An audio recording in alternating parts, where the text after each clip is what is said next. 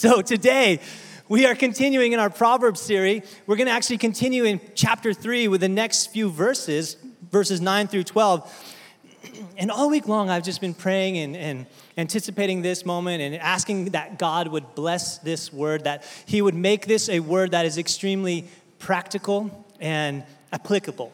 And I feel like that's what I've been gaining throughout this series this practical wisdom that applies to our daily lives, right? Because I'm sure you recognize this each and every day. You're just bombarded with decisions, right? There's so many things coming our way that we have to think about, we have to choose, we have to decide on, right? And so we have to make all these decisions, and so often we're left wondering, we're questioning, which is the right one? Which is the right choice to make? What's the right direction to go, right? And so what do we do?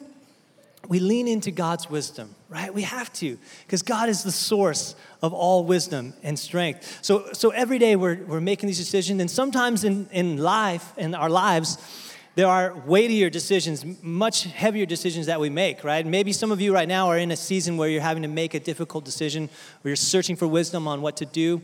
I was thinking about some students right now. Maybe you've started or you're going to start school. You're, you're making decisions about your future you know, how, how are you going to study? What are your practices going to be? What is your major going to be? All these things, right? Big decisions. I was also thinking about, you know, work. Every day you got decisions. Maybe some of you have new opportunities coming in work.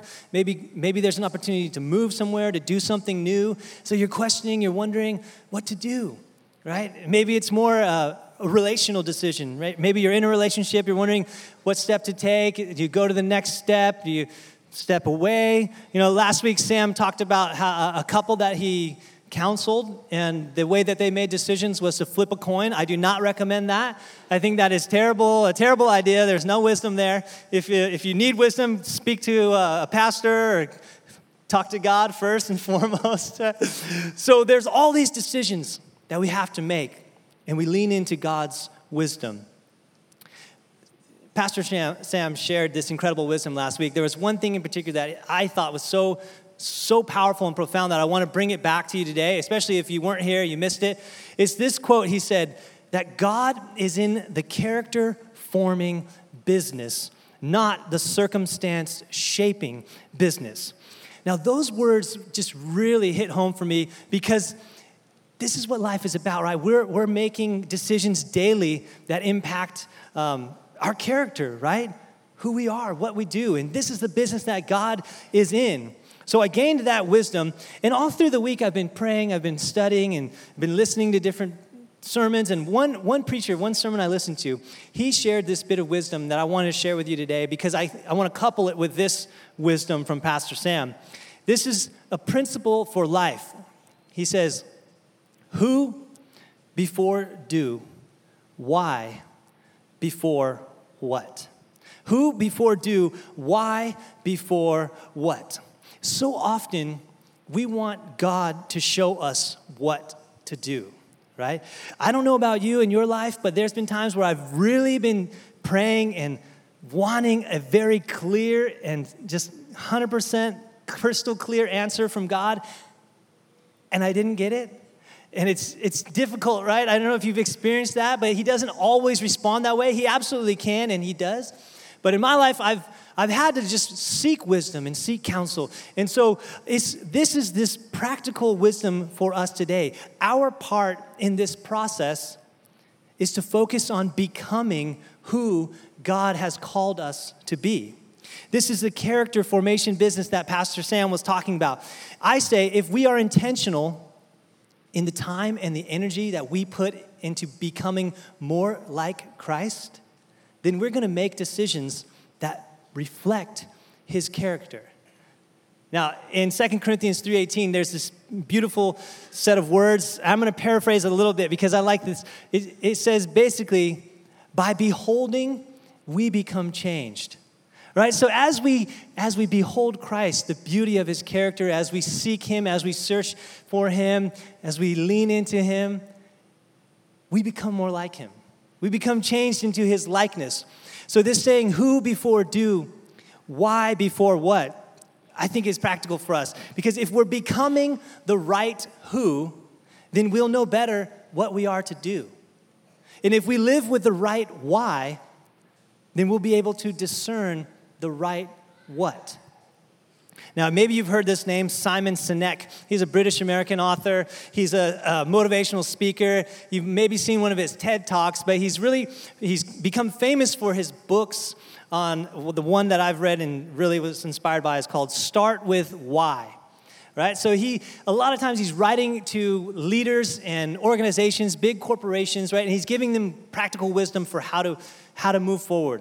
I'm going to change a little bit of what he says to make it more practical for us today. So essentially, he says, these are my words, that every person knows what they do, but not every person knows why they do it.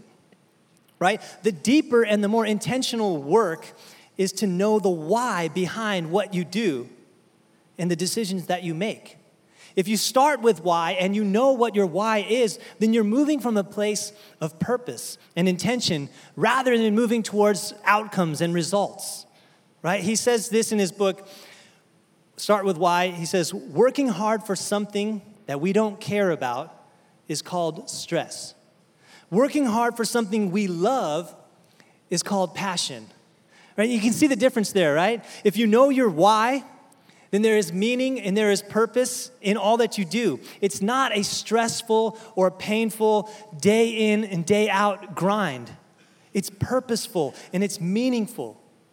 And I think that's what we all want, right? We want purpose. We want meaning. We want abundance in our lives. We want lives of plenty. We don't want to have pain. We don't want to deal with stress, right? But our text today it leads us into this realm of extremes, times of plenty and times of pain. It's going to talk about a life of purpose and meaning that is full, that is plenty, and how a life of stress or one that is aimless and purposeless is a life that can be painful and hard. So let's look at the wisdom that this scripture has for us today. I'm going to be starting in Proverbs chapter 3 verse 9. It says, "Honor the Lord with your wealth and with the best part of everything you produce." Then he will fill your barns with grain, and your vats will overflow with good wine. In other versions, it says, Your barns will be filled with plenty.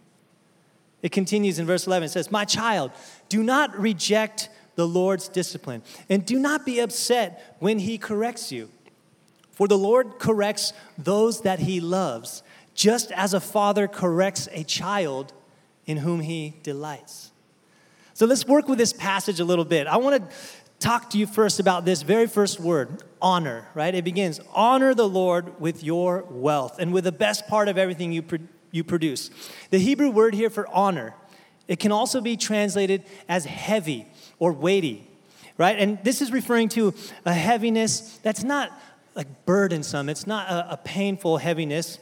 It's actually talking more about power and prestige it's, a, it's that type of heaviness, right? So in our culture, we so often we, we use these terms for uh, being wealthy, having money, right? It communicates power and esteem and rank and prestige. Unfortunately, what is so often the case is that when we have those things, we honor ourselves first with our money, right? If you, if you know anybody, or I'm not assuming, I'm assuming this is you, but sometimes you get a bonus or you get a little extra and you think, great, what am I gonna do with it? What am I gonna buy, right? I think that's typical. That's, that's sometimes that's the culture we live in, right? Me first, God second or third or fourth, right? But this wisdom, it changes us. The wisdom of these words says to make God famous and prominent with your money by means of your wealth. Another way of saying that is to say, use your money to increase the heaviness or the prestige of God in the world today. You know, the Hebrew language, it has a lot of little nuances. And I think that's probably why I didn't do that well when I studied Hebrew. It's just really complex. So the same word honor, it can be translated as glory. And I think when we think about everything we have, all of our wealth, all our finances, all, the, all of these things have the ability to bring honor and glory to God. But what does that look like? How, does our, how do we use our money to bring honor and glory to God? Let's look about let's look at this text. I want to share three different points from these two verses and then we'll work with the final two. In the New Living Translation it says this, honor the Lord with your wealth. But when you look at the New American Standard Bible, and there's a couple other translations, they just, there's a tiny shift, and they say, honor the Lord from your wealth. So there's a little, there's a subtle difference there, right? And what difference does that make? Here's what I think I think we can honor the Lord with our wealth by managing our money well, by, by paying our bills on time, by doing nice things for people, taking care of our family, right? These are good things. It's using our money for good, right? Not doing bad things with our money. That honors God. But the thing is, is we can do all of that. We can honor God with our money without ever giving a dime of it away, right? The difference here is that when we honor the Lord from our wealth, that means we give Him a portion of it. We, we give him a cut of what we get. We give him part of our money when it comes in to us for his sake and for his glory. And the second point leads us right into that. The next part of the verse, it says, Honor the Lord with wealth, with the best part of everything you produce.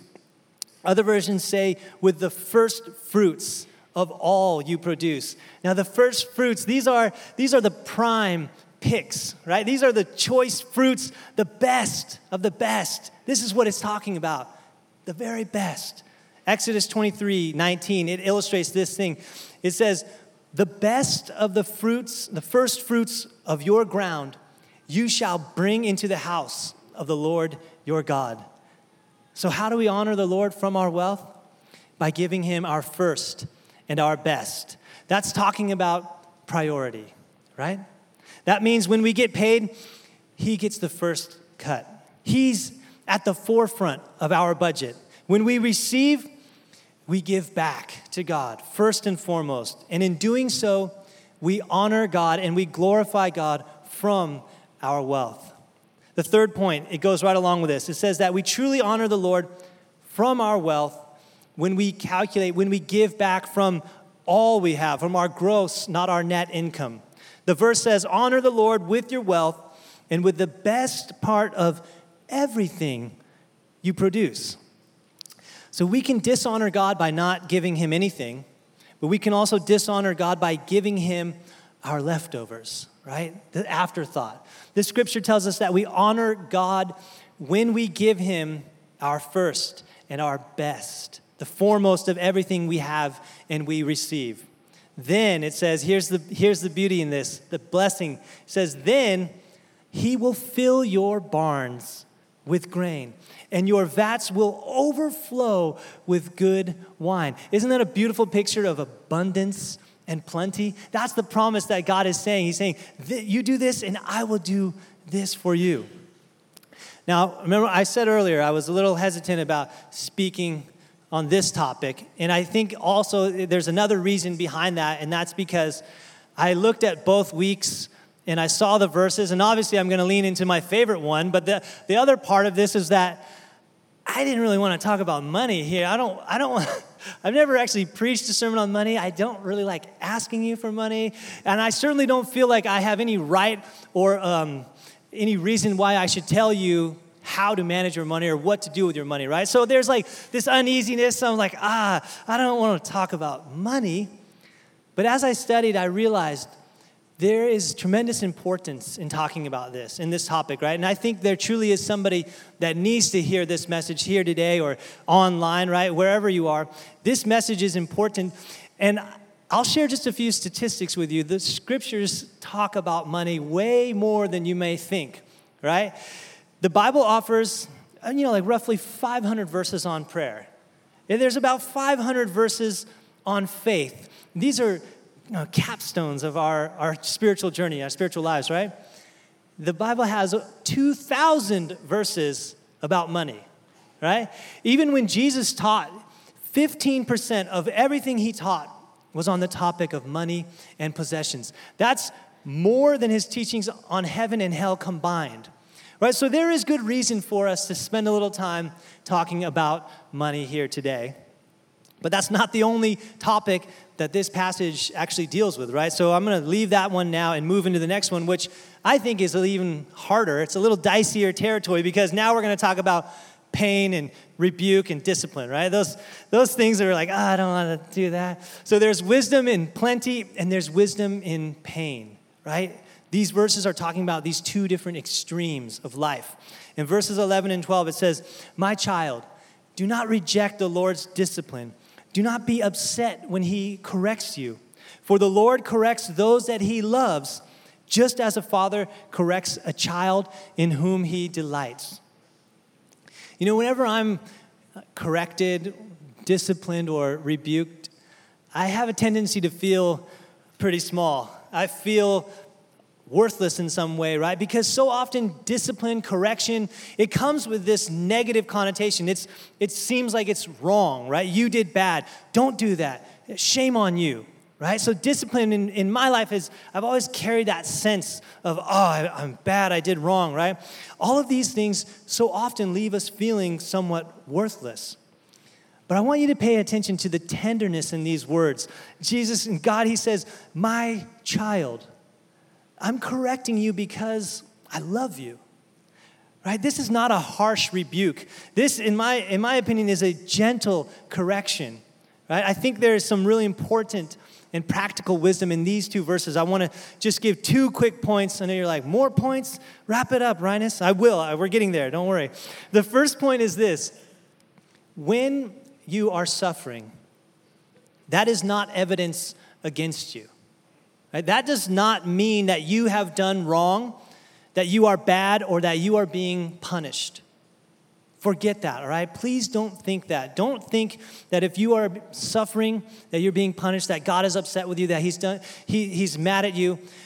Your sufferings are proof that God the Father loves you, that He cherishes you, and that He is actually work at work in you to perfect you.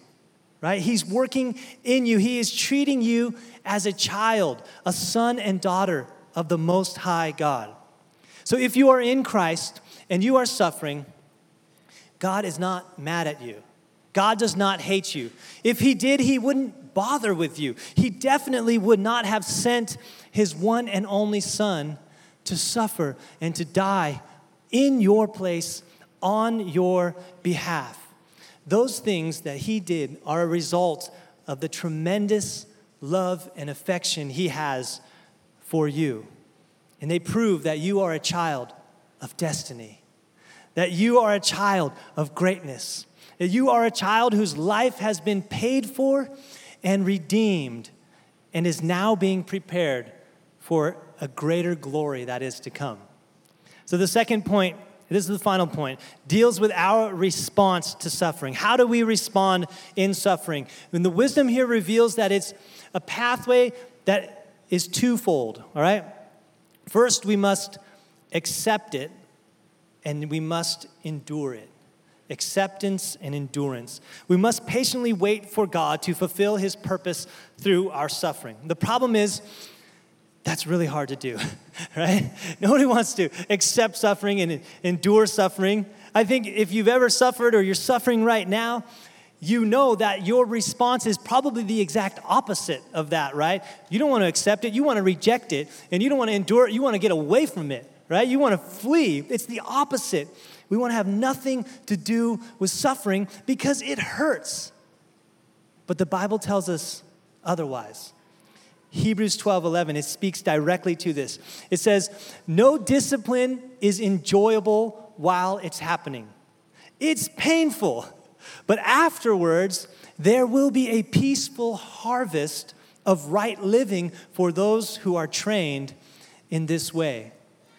Wow, such a powerful verse, right? Did you notice there's that word trained in there? In the Greek, that's the Greek word gymnazo. And we get our word gymnasium from that word, right? So you know what happens in a gymnasium, right? It's like a pain cave. You go in there and you do hard work, you're working out, you're breaking your muscles down. It is painful to some degree, right? It's a place of training and discipline. Now I'm looking around and I'm seeing a lot of really great looking people. I see fit people, so I know for sure that you know what it's like to train, to work out, to feel those muscles breaking down, to have that soreness and tenderness, right? And this week, my buddy Isai and I, we've been uh, lamenting with one another because he's been doing this high intensity interval training workouts and he's like been miserable all week. And I, I like to try and be very active, but I'm focused a lot more on like cardiovascular health, so um, not lifting weights as much. And my boys the other day, they said, Daddy, we want to go to the gym. We want to work out. So we have this little gym in our complex, and we go there, work out, and I'm just like miserable the rest of the week. My muscles hurt so bad. Every fiber of my being is hurting, right?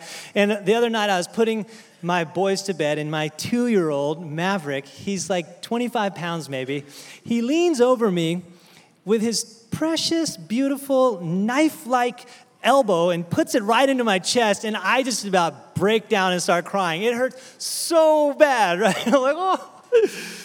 But you've heard this saying, I'm sure no pain, no gain, right? If you're training and you're in discipline, if you're suffering, there's no gain without going through some pain, right?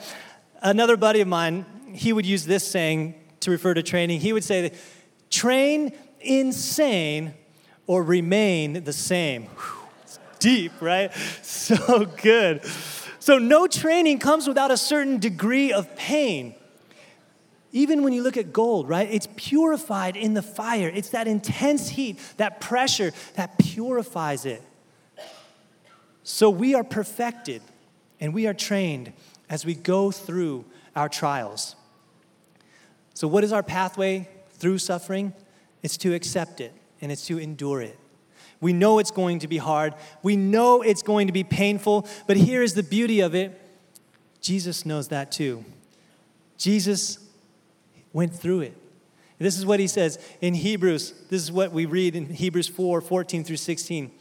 It tells us, So then, since we have a great high priest who has entered heaven, Jesus, the Son of God, let us hold firmly to what we believe. This high priest of ours understands our weaknesses, for he faced all of the same testings we do, yet he did not sin. So let us come boldly to the throne of our gracious God. There we will receive mercy, and we will find grace to help us when we need it most. Amen. Jesus knows about suffering, He knows about pain because He accepted it and He endured it on our behalf for us.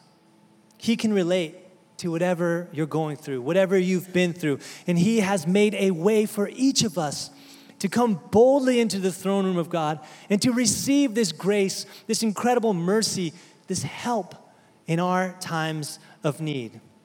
Accepting and enduring suffering, it does not mean loneliness and isolation, right? Because we have a great God who went through it for us and promises to go through it with us because there is something greater ahead of us.